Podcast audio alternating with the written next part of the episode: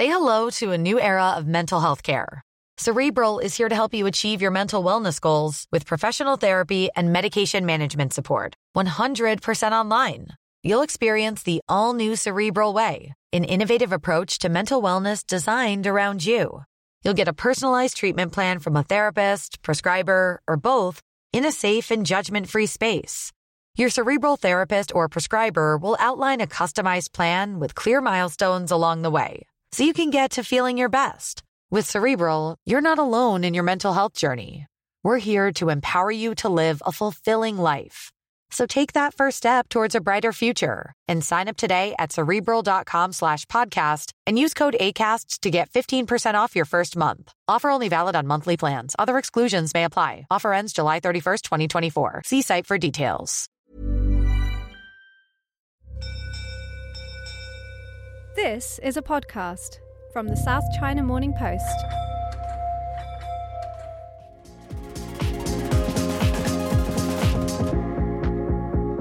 Welcome to Eat Drink Asia. I'm Bernice Chan. And I'm Alkira Reinfrank. What are we serving today, Bernice? Well, coming up on the show, we have happened to have a Korean intern with us this summer, and he took us to Koreatown where we sampled some street food there. And did you know that one of Hong Kong's hottest restaurants right now is Israeli? I So- have heard of this place. Is this Francis in It Wan Chai? Is Francis, and we talked to the general manager there about why this place is so hot right now. And then we revisit the food challenge. Remember, we got you to try some strange food. This time it's How could I forget this, Bernice? this time it's cart noodles, and we put some interesting ingredients on top, shall we say? But before we get there, it's been one of the biggest weeks on the food calendar with the announcement of the world's 50 best restaurants in Bilbao, Spain on Tuesday. Who were the biggest winners? Well, Fra- Osteria Francescana regained top spot. It was knocked off, and uh, it knocked off 11 Madison Park, and second place El Celler de Can Roca. And these three restaurants kind of, you know, they rotate. It seems like they keep changing spots every year. And the third restaurant is uh, third spot was Mirazur in France. But there has been a bit of controversy. Uh, when you look at it on paper, this is definitely a bit of a sausage fest. There's a lot of men in there, and there's only, I think, five women out of 50. People aren't happy. That's right. It's um, there's a lot of there's some criticism about these awards being very Eurocentric. Um, a lot of the restaurants that are awarded um, that are in these the top 50 are in Europe. If not, they serve European cuisine. I think at least 50% of them are in Europe, which is when you're thinking this is the world's 50 best, and only one has come from China, That's right, and it's one from Africa. And uh, the one from China is Ultraviolet by Paul Pairet, which is in Shanghai. Yeah, and he's he's French, I'm assuming by the name. That's right. and then the the one in Africa is a British chef. So uh, how how are these awards being, I guess, assigned? Who's who's judging them? So basically, it's people in the food industry and food writers, and it's about 50 50. And it's really a popularity contest. So these people, they go around and they try all these restaurants. And it also depends on the restaurants. If they have, you know, some of them have big budgets to, you know, host these people when they come in. You know, it's not like Michelin where they come in anonymously. These people come in and they recognize them and, you know, they might you know, pull out the red carpet for them. Mm, And just going back one step, there is a female award that's uh, announced every year. Do you think is this a slap in the face, or is this a, a good way of stepping forward to, you know, the, to bring up the gender imbalance and try and smooth things over a little bit in the industry that's run by men? Yeah, so every year they have this Best Female Chef Award, and it's not just for World's 50 Best, they also do it for Asia's 50 Best. And whenever the the winner from Asia gets it, they all they feel uncomfortable because on the one hand, you know, they're pleased to be recognized, but at the same time it's like I'm a chef, just like just like a man. What what makes me different from the guys? Mm. And how did Asia do? Uh, Hong Kong did not so well this year. The only good spot was Julien Royer of Odette, and he was ranked 28th. And actually, we spoke to him last time when he was here in Hong Kong recently. So, one of the top restaurants in Hong Kong, Amber, dropped from 24 last year to 56 this year. That's a That's huge, huge. drop. Otto um, eight and a half Auto Emezo, 60 to 93. Another big drop. Another big drop. And Lung King Heen, the Cantonese restaurant at Four Seasons Hong Kong, 71 to number 80 this year. So no Hong Kong restaurants made top 50. No, so it's very disappointing for Hong Kong. So what would be going on right now in these restaurants, especially for places that have dropped 30 ratings? Well, chefs like Richard Ekkebus is trying to put on a brave face right now. He's saying He's from Amber. He's Yep. from Amber, and he's trying to say, look, we we are trying to be as consistent as possible. There is a lot more competition going around around the world, and Amber is going to go through a renovation in the next few months, and hopefully that will entice people to come back. Do you think uh, chefs live and die by these by these awards? No, they don't. No, they don't. In the end, um, a lot of them have said it's just about serving the customer. It's not about these awards. The most important thing for them is to have, you know, a full restaurant. And if it's full, why not? Well, we weren't fortunate enough to jet around to all these restaurants. We did have some other good eats and drinks. So first up is one of the hottest restaurants in Hong Kong right now, Francis in Wan Chai. Now, this small restaurant serves Israeli dishes like hummus, grilled halloumi, and my favorite, roasted lamb ribs. And we talked to the personable James Ward about Francis's winning formula.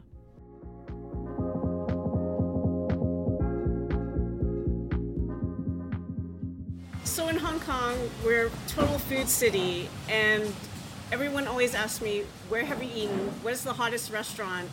And I have to say right now, the hottest restaurant is Francis. And uh, we're in Francis right now in Wan Chai, and we're here with the co-owner, James Ward. How are you? I'm wonderful. Thank you for having me today. And what makes Francis so successful right now? Well, there's there's a number of ingredients to a successful restaurant, but um, when starting out, uh, I think the first thing is people. So um, I've been in Hong Kong for seven years. Think I understand the market fairly well these days, um, but I needed a couple of right-hand men. So um, So how I- did you find them? Well, I I, st- I basically quit my job in January 2017. We opened January 2018, so it was a long, hard slog. Um, and when I when I quit in uh, January, I had nothing. I had no concept. I had no chef. I had no no venue. So So you just knew that you wanted to open something? Look, it was always my dream to open something. Um, I just crept into my 30s, so it was the it was the right time. No baggage. Um, we all know it's it's a tough industry, unsocial hours. Perhaps I was a little bit naive and uh, and jumped ship too soon. Um, but you know, here we are now. It's all fallen into place. Um, and look, there's many ways of opening a restaurant. As I said, you know, first and foremost, you you need a concept. In our case, I had two or three in mind. Um, I interviewed a, a number of chefs, um, and finally, I uh, I decided on, on going with Asher Goldstein. He was he was in Hong Kong at the time. He was working. He'd been working at 121 BC, a little Enoteca on Peel Street. Um, funnily enough, he was cooking Italian. We got talking. I, you know, he, and discovered that he was from uh, from Tel Aviv. Uh, I'd just been back from a trip to London, and at the time, Middle Eastern food was very much taking off in, in the city of London. Um, and so I put it to him, how about we we cook some dishes from your home city? And uh, it took a few beers to persuade him. But uh, but yeah, the rest is history. Um, it then took another six months to find the site. Yeah, that's that's like the toughest part of Absolutely. opening a restaurant in Hong Kong, isn't it? It's really tough, and obviously when you're starting out as a, a small potato in this, you know, populated city, um, it's very, very difficult because generally the venues that you see on the market are the ones that no other operator wants. Um, I was very, very clear that I wanted a space in Wan Chai. Why Wan Chai? Why did you pick Um, this district? I think the district has a you know a very nice blend of um, commercial and residential. Generally, I would say the those that live here are a little you know on the affluent side. Um, young professionals, plenty of disposable income. They enjoy eating, drinking, and and you know having a good time. So um, it, it was the obvious choice. You know, Central is still a, a, a tough district, and some very very greedy landlords. Prices are not coming down, um, and and you know my experience from, from Central, the weekday the, the business can be very strong. The weekends it, it fluctuates somewhat. So um, so I said right, Wan Chai, here we go, and I, I, I set my set my sights on anywhere from Star Street to Stone Nullah, and I just walked. I walked the streets every day, snapping, sending to agents. Probably saw a hundred venues in, in in the you know seven eight months. At one point, got so desperate I almost decided going to the other side of uh, Johnston Road, and. Uh, Ah, the seedy side. the seedy side. I'm very glad in hindsight I didn't. I'm sure that area will will change in the next 10 years, but uh, but it was a little bit of a gamble on the first one. We I always wanted a, a little space of about 50 seats. And how um, big is this place? Well, this this place is only about 800 square feet. We squeezed in 32. Um, it still has it still has the feel of, of what I always wanted to achieve. We wanted something that feels like a bar that has great food. So if you come to Francis, you can see all the the seating is designed on different levels. It's a ve- it's a, you know we have a theatre kitchen on a raised platform, and uh, it, it's a very visual, very interactive space. There's a lot happening. And then you have some bar space and then some tables. Exactly. So low tables for a slightly more intimate, romantic, romantic dinner. We have the uh, the inside-outside counter for 12 for those that want to be seen and can uh, you know raise their voices. And then we have the uh, the, the bar seating for 10, uh, where you know you can get up and close uh, with, with the chefs, uh, and equally uh, our bar. Okay, now the menu. What have you got on the menu? the menu. So, um, look, the beauty about uh, the cuisine of, of Tel Aviv is, is number one, not a lot of people know. There are no, there are no, I think, um, stereotypes. There are no ideals. It's, uh, it's, it's a bit of a melting pot. Um, certainly, influence from the south of Europe. Uh, what from North Africa? Yes, Israel itself is, is situated on the west coast of Asia. So um, obviously renowned for a, a, a couple of dishes. Uh, but generally, you know, if you re- if, if you mention hummus and falafel, uh, equally if you go to North Africa and Tunisia or you speak to someone from Lebanon, they will they will equally say they were the they were the pioneers of these dishes. Um, but here at uh, Francis, a very, very concise menu of 20 plates. We say bigger than starters, smaller than mains, designed for sharing in the middle of the table. Um, meze itself, smaller plates, designed to, uh, to be enjoyed with a drink. So our menu split into meze, vegetables, and, and more. More being slightly more protein heavy, protein heavy dishes. Vegetables obviously are a, a core focus on the menu as an entirety. It's, we have about 10 vegetarian dishes on the menu. So that was a conscious decision to put a lot of vegetables. Absolutely, yeah. Obviously, these days, um, I think there's well, you've seen in food trends over the last few years, healthy eating is uh, has you know certainly been high up on the list. Um, you know, we all like to go out and splash splash out and splurge on a, on a Friday, Saturday, but perhaps on you know a Monday, Tuesday we want to slightly strip back, um, lighter dinner. So um, vegetables was always very, very important to me. And funnily enough, when when I did the first tasting with Asher, his uh, his vegetables were the dishes that stood out. He, uh, one of the dishes on the menu now, the, the carrots, which are smoked and roasted with a spiced honey and an almond cream, um, really So really blew me away. It's such a it's such a humble ingredient, and he's turned it into something that I could eat every day of the week. But I have to say, your lamb ribs, I tell everybody to get the lamb ribs here. They're so good. The ra- yeah, the lamb ribs are very special. It's, it's, it's one of one of the five dish. You know, t- generally we say uh, you know, if a table of two sit down, you should you should order four to five plates. The lamb ribs, the carrots. Are, I, I'm a creature of habit. I want to ensure that every guest has a great experience, so I, I always select you know those two un- under the under the five. Because the lamb ribs, it's like crunchy on the outside and then just so tender on the inside. Yes, so we um, uh, we actually slow cook overnight in uh, in whey, um, just on a low temperature, about 120 degrees. Um, the secret is is the frying of the lamb ribs. They're actually we've just been discussing healthy eating, so I should, probably shouldn't say this, but we they caramelized in the deep fryer and uh, finish with an orange glaze, yogurt, and coriander. It's fantastic. Absolutely fantastic. Yeah. So who comes to Francis?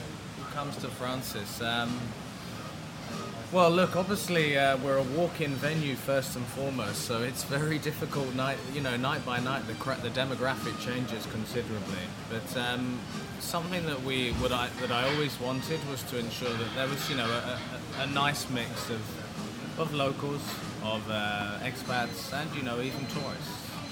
Generally, I would say we're weighted about 60% local, 40% expats. Generally, the locals tend to dine a little bit earlier, and then the expats come later, with the French generally coming on the final seating. And you're no reservations policy, so that means first come, first served. How do you handle the crowds? Look, it's. I think it's probably operationally our biggest challenge to date. Um, we were. We had. We had difficulties at the beginning, just because you know we didn't understand how long. How long you know a, a- table would dine in the venue.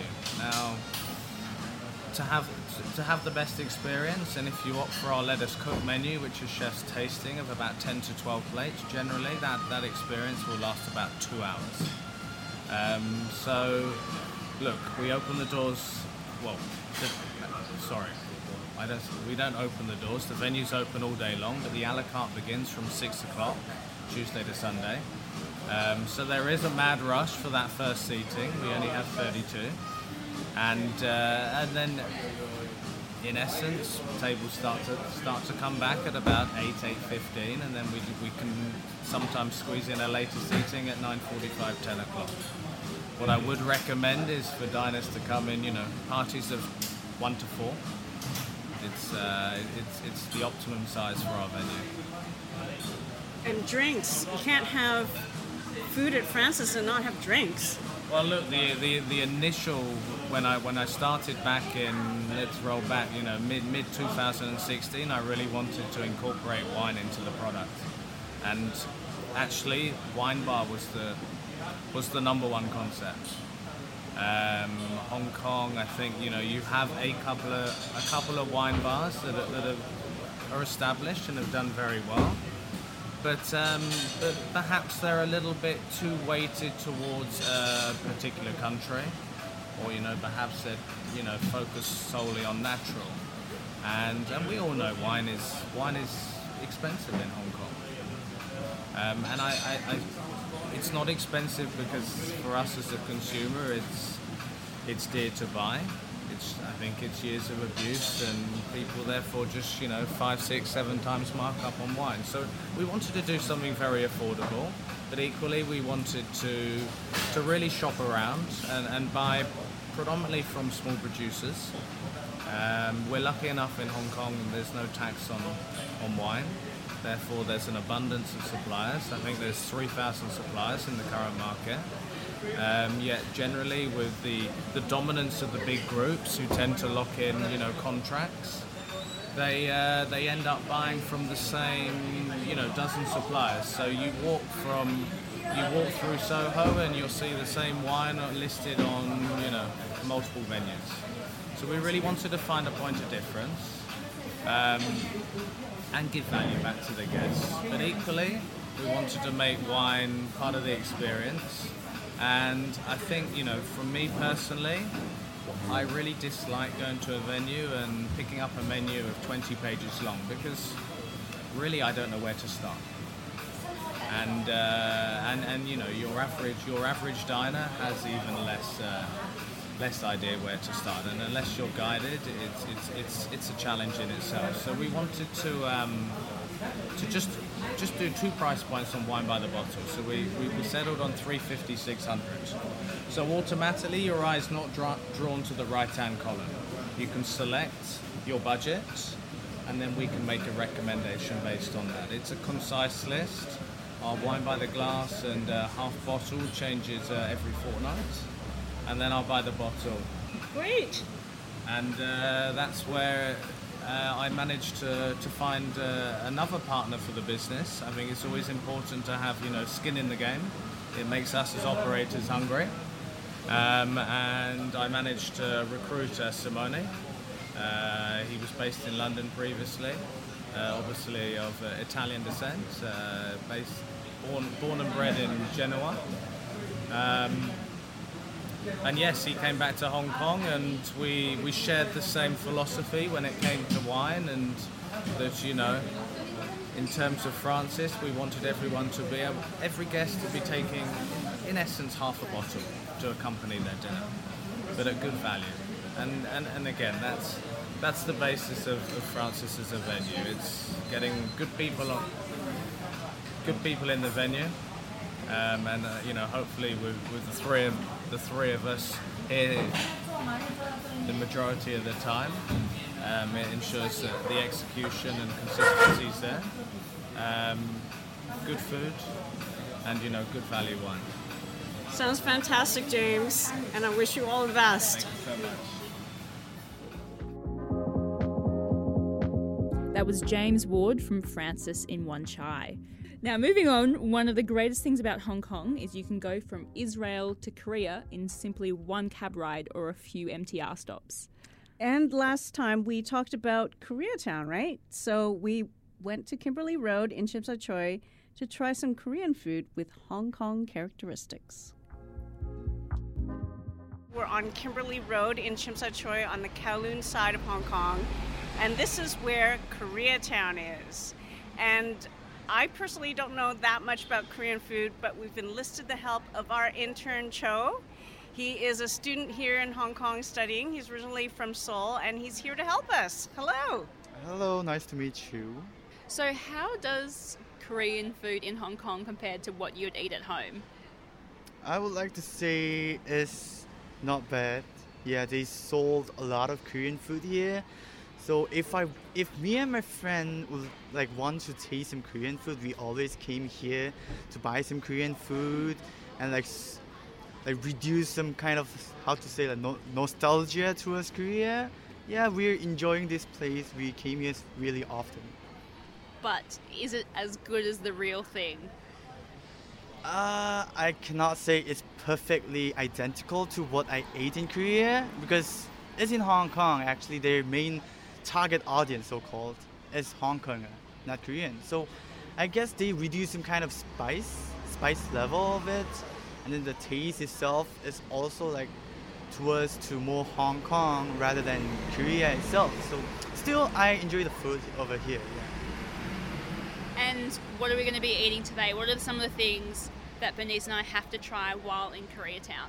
I would like to like uh, suggest the most famous Korean food, one of the most famous Korean street food, and so-called modernized food and traditional food, which is tteokbokki and Korean fried chicken and kimchi kimchijeon, which is a traditional food of Korea. So, where are we going to go? Okay, we are gonna go to the like fusion restaurant of Korea, which sells all the Korean alcohol and Korean food. So what we say in Korean is 밥 먹으러 가자. Which is what? Let's go eat some food.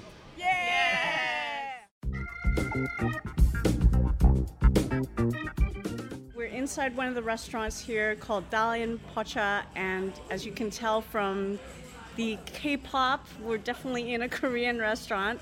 So Cho, what are we gonna order? We were gonna order three signature Korean food. So first, I would like to order one tteokbokki, which is the signature menu of Korean street food. So basically, it's made of uh, rice cake with a chili sauce on it.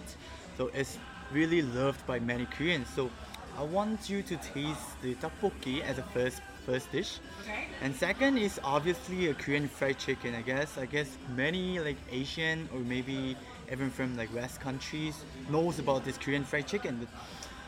So I would like to talk some about Korean fried chicken over here. So maybe yeah. So the last one is like one Korean traditional food which is chon, also known as Korean pancake. We actually eat this during our like like Chinese New Year or like Thanksgiving Day, those kind of like special national holidays so called. And also we eat this when we're drinking, like drinking alcohol. So So, wait. is there going to be alcohol today? What are we going to try? I guess it should be included because Korean loves alcohol. They love drinking. yeah. No complaints here. What type of uh, what type of alcohol do you drink in Korea? In Korea, we usually drink somaek, which is the combination of soju and a beer. Yeah, so Korean loves loves to mix around with the food, so they even mix the alcohol. So because soju is quite strong, yeah, actually it tastes a bit of strong alcohol. So we mix beer so that it can reduce the smell and the taste of alcohol.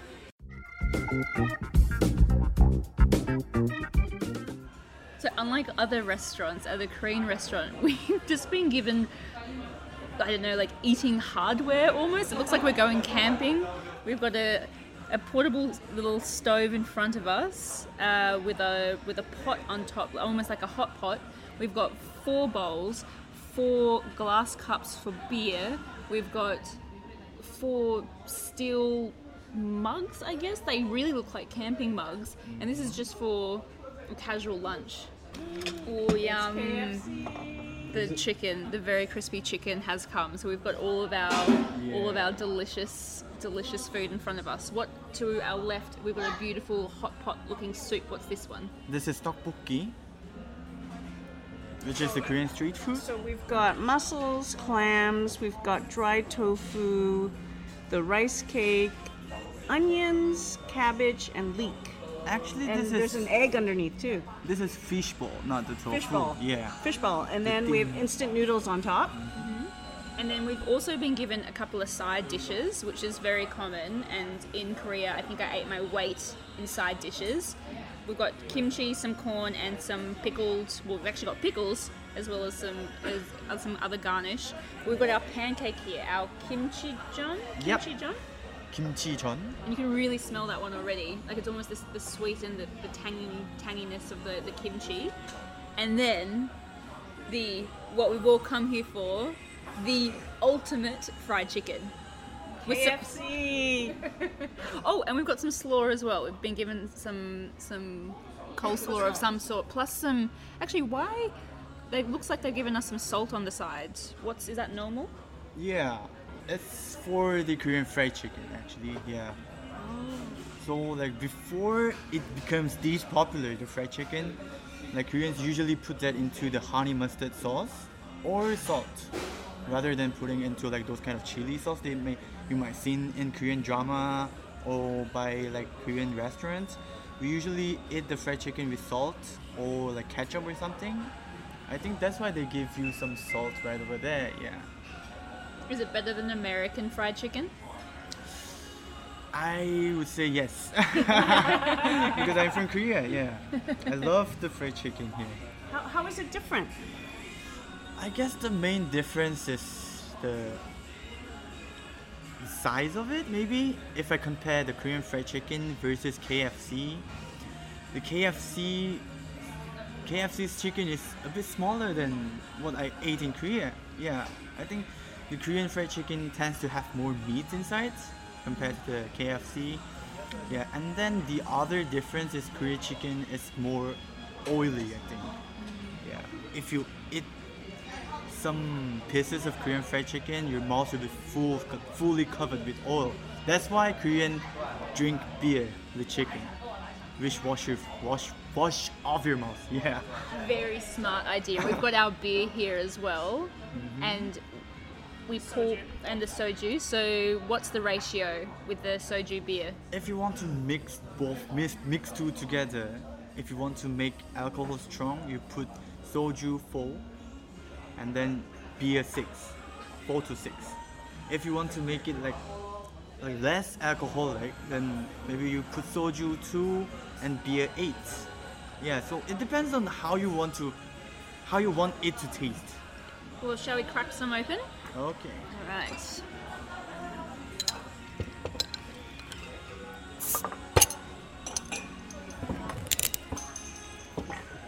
Uh, soju in first and then beer on top? Yep. How do you say cheers in Korean? Konbe. Konbe. Konbe. Konbe. Yeah. Like kanpai Yeah, or it's very ganbei. Very similar. Okay, so before you eat, you have to mix it with your chopstick. So basically, just put in your chopstick and just mix it. I'll drink it straight. Okay. Okay, one, two, three. Konbe. Wow, we totally demolished the KFC. What do you think? It was crunchy. It was good. It was it was juicy. Like you said, it was quite oily, especially the the drumstick. When I bit into that, it was like oozing oil, but not in like a gross way. Usually, I think in Western food, if you describe something as oily, it'd be too overbearing. But luckily, we had our little concoction of soju and beer to help us cut through the the meat, so that was good. It was nice, right? So now we have the pancake, and I understand there's different kinds of pancake. Is that right? Yeah. So they just Koreans just basically mix around their side dishes with the pancake. So this one here we have is kimchi jeon, which is the pancake with kimchi. And if we put seafood in it, then it will become seafood pancake. So basically there's a lot of types of jeon and it's continuously developing in Korea. So we made like pizza pancake, pizza Korean pancake for like Western people. So this one, this one is keep on developing in Korea, and that's how it made. Because even here, we had to, to order the original, the normal kimchi pancake. We had to mm-hmm. ask for them not to put cheese on it. Yeah. You would never see on in the menu it had cheese on top of this. You'd never see that back in Korea. I've saw it before, but Korean tends to remove the cheese because with cheese, I mean Korean eat this pancake because of its crispy texture. Yeah, but if they put cheese on it, the crispy texture is gone. So we, maybe only me, I hate putting cheese on this. Yeah. Okay, let's give it a shot. Chicken. All right, so we have devoured the chicken, the pancake, and we've hooked into this beautiful. How do you pronounce it again? Tteokbokki. Tteokbokki. And now there's one last drink we have not tried, and it is you're shaking it around. What's it called and what's in it? It's called makgeolli, which is a traditional Korean alcohol made with rice. If I'm correct, yeah, if I'm right. Yeah, and I'm shaking it because, you know, because this one is made with rice, some kind of rice powder will maybe. It like gets stuck at, gets stuck at the bottom of the Yeah, bottle. yeah, it's almost like a correct, correct. sediment is stuck at the Uh-huh. bottom, and so you need Yeah. to shake it up a little bit. Mm, so you have to mix it. Kind of milky in in uh, color. Yeah, it's. If you taste it, you will know it. Alright, so let's open it up, and we're it's being served in little tin, little like it actually looks like camping gear. I'm not joking. I'm not. I'm not just being someone who's never drunk it and is kind of freaking out. This is honestly, it's carbonated. It's white, Milky white. milky white. Yeah, milky white. Thin white. It smells kind of yeasty almost, which is not a nice way to describe something, but it's it, it's it's similar to beer, but maybe with a bit more of a, a tang to it. And we've got it in our little cups. Shall we take a sip?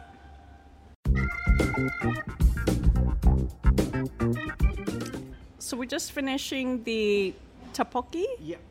but you said that the soup is slightly different from what is usually served in Korea. Is that right? Yeah, the soup has to be a bit more thicker. If you if you buy tteokbokki in Korea, it will be served only with the rice cake, fish ball. Yeah, that, that's all will, you will see on the plate.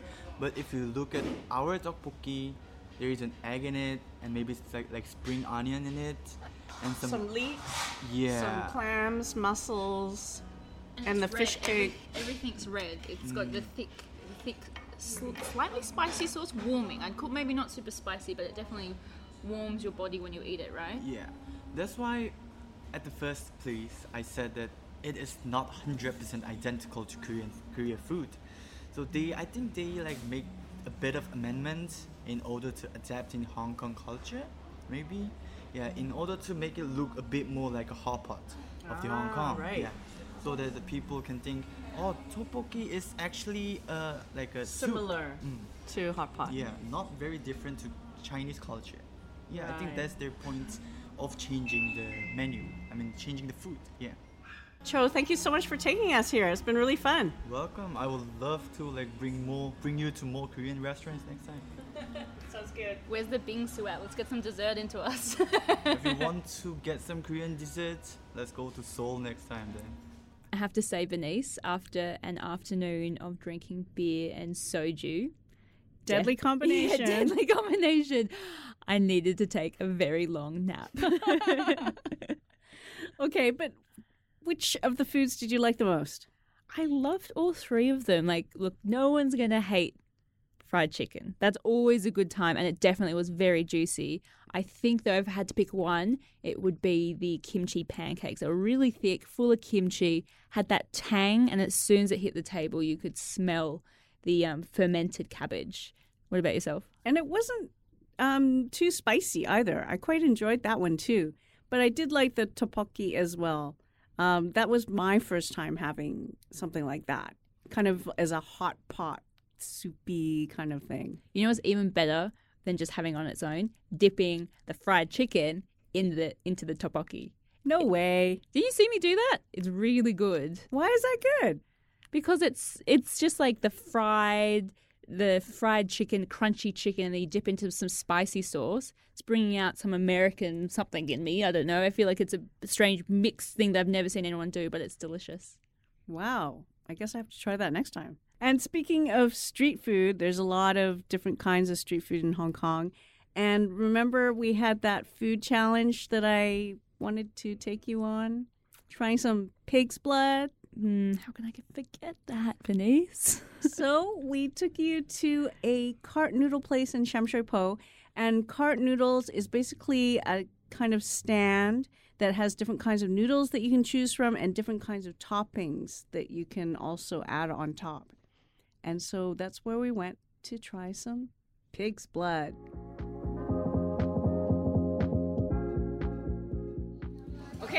We're sitting down and we've got three bowls of interesting things in each one. See, I'm quite nervous because you're both kind of smiling at me. I know you ordered some strange things that you know I've definitely never tried before. yes. It's not strange in Hong Kong. It's quite common. So then why are you grinning? Just because it's your first time.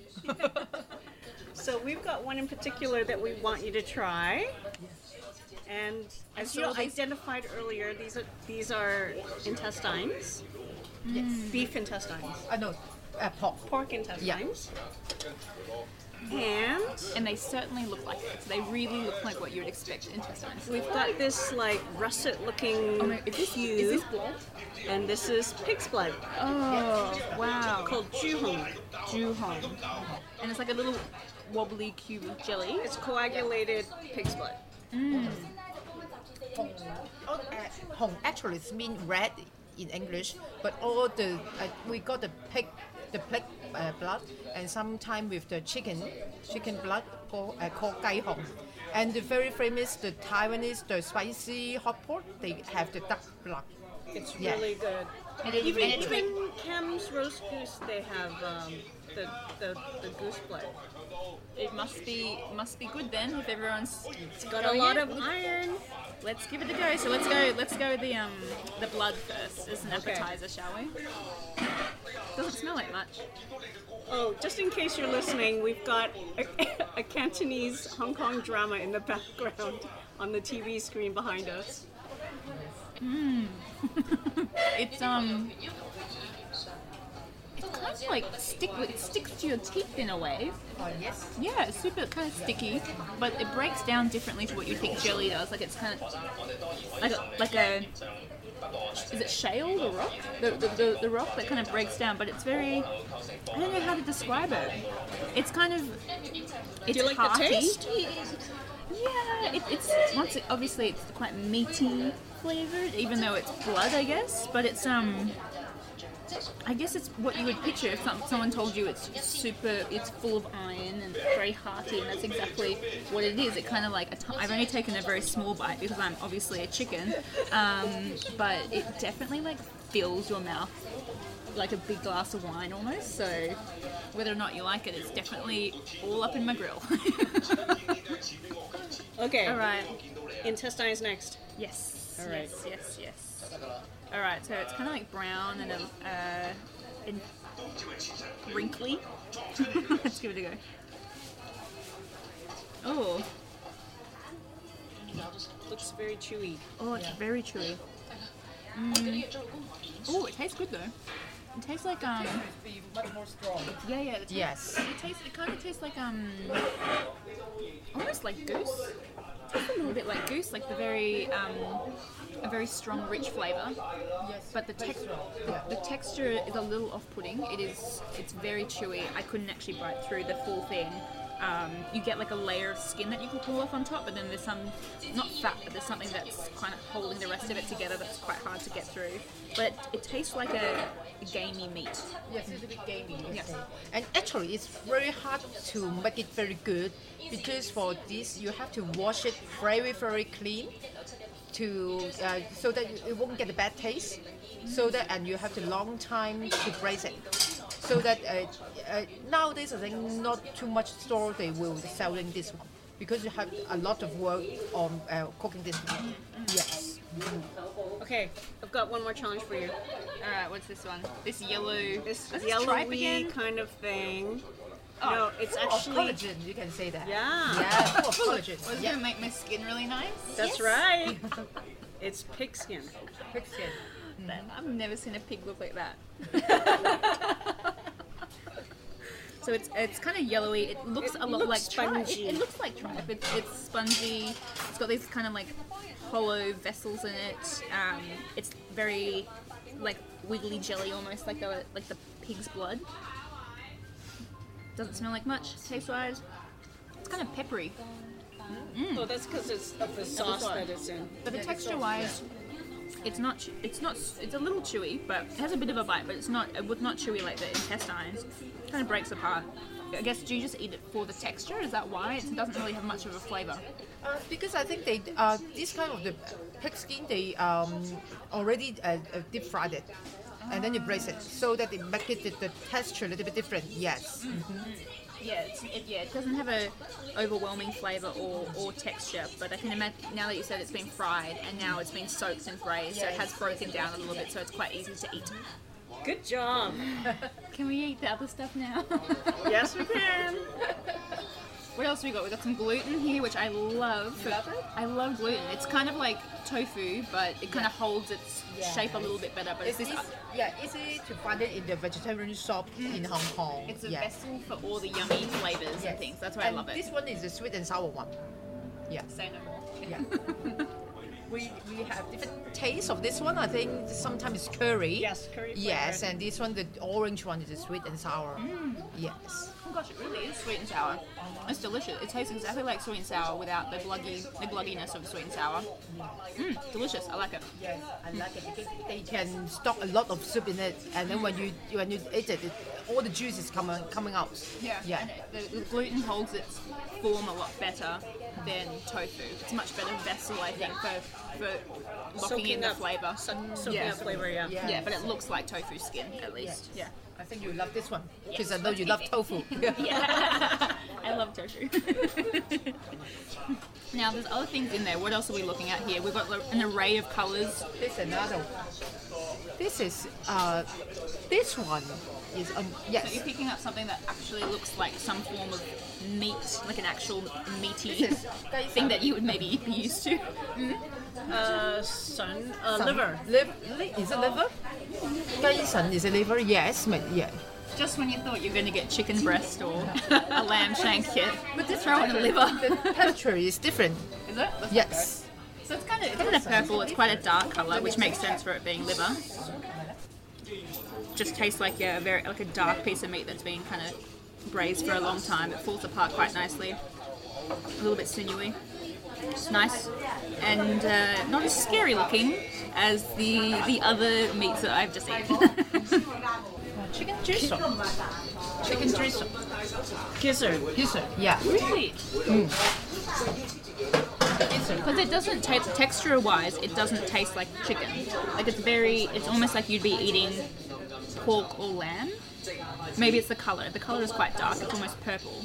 But chicken, I've had chicken gizzards before, and usually chicken kind of is a little bit more, has a bit more bite back. But this is really like feels like soft and, and, and melt, well, not melt in your mouth, but it's getting to that point. And how about this one? Look like a little bit transparent. Also very um, full of collagen. I was about to say. But I love this one. Yes, you have to try. That's my favorite too. Really? What is Yes. it? This is okay. So this Beef is tendon. Yeah. oh. So this is another kind of like gelatin looking, gelatin, gelatinous, bouncy thing that I've never seen before, yet let alone eaten. Um, and it kind of looks like I don't know. What would you It's kind of tube-like. tube like, slightly transparent, but not, And well, not it's quite. It's also but, been braised for a while. okay. All right. Mmm. Um. Once again, it's a very jelly-like. Easy. You can tell it's been braised for a very long time. Not much flavour at all to it. It's more about the texture. I don't know how you would. It's supposed to absorb the sauce. It absorbs the sauce a little bit, but it really just breaks down very easily in your mouth. It looks like what you'd expect a tendon to be. I've never tried it, um, but it's um, it looks like the end when you have cartilage on when you're eating, say like lamb shanks or something. you- When you have the thing at the end, but it's exactly. it- but you can bite through it, and it um, there's no bite back at all. It's quite um, I don't even. I'm, I'm actually lost for words because there's just been so many of these these different meats, cartilages, different things that all are slightly different, slightly the same. And I think I'm just very overwhelmed at the moment. it's all very different. Okay, well, we've got three bowls here, and we expect you to finish all of it, okay? Let's give it a red hot go. Anyway, yes. Alkira, I'm trying to teach you to eat like a local. So, would you eat cart noodles again? Uh, it was interesting. I would eat it again, but I think I'd have to be a little bit more selective of what I was eating. Why? What? What about the stuff that I gave you? Look, you know, thank you for taking me there, but it was um, it was an experience. I'm not sure I would eat pig's blood again. It, the texture was a little too strange, and, and that iron, really bloody flavor was a bit much for me. But what you did sell me on was the sour gluten. Now that's amazing. That was delicious. I'd eat that every day. Uh, tendon. I know you really love the beef tendon. Uh, that was very rubbery for me. Um, I like you gave uh, you gave me a few different types. I think there was some fish in there. I love the fish, but it's definitely a mental thing that I need to get over. That I'm eating pig's blood and tendon and intestine. You just gotta put it in your mouth and eat it. You know, that's that's something that's simpler than said than done. Isn't that what the people say? I've done it once, maybe one more time, and I'll see how I go. But for now, I'm I'm happy with what we've done. But you're lucky because the gluten that you're talking about, you can get that in many Chinese vegetarian restaurants. I think I've even seen it with sweet and sour sauce on top. That's and right. that's, you know, anything with sweet and sour is a good time. Right, right. But I've got another challenge for you. Ready? Yeah, what is it?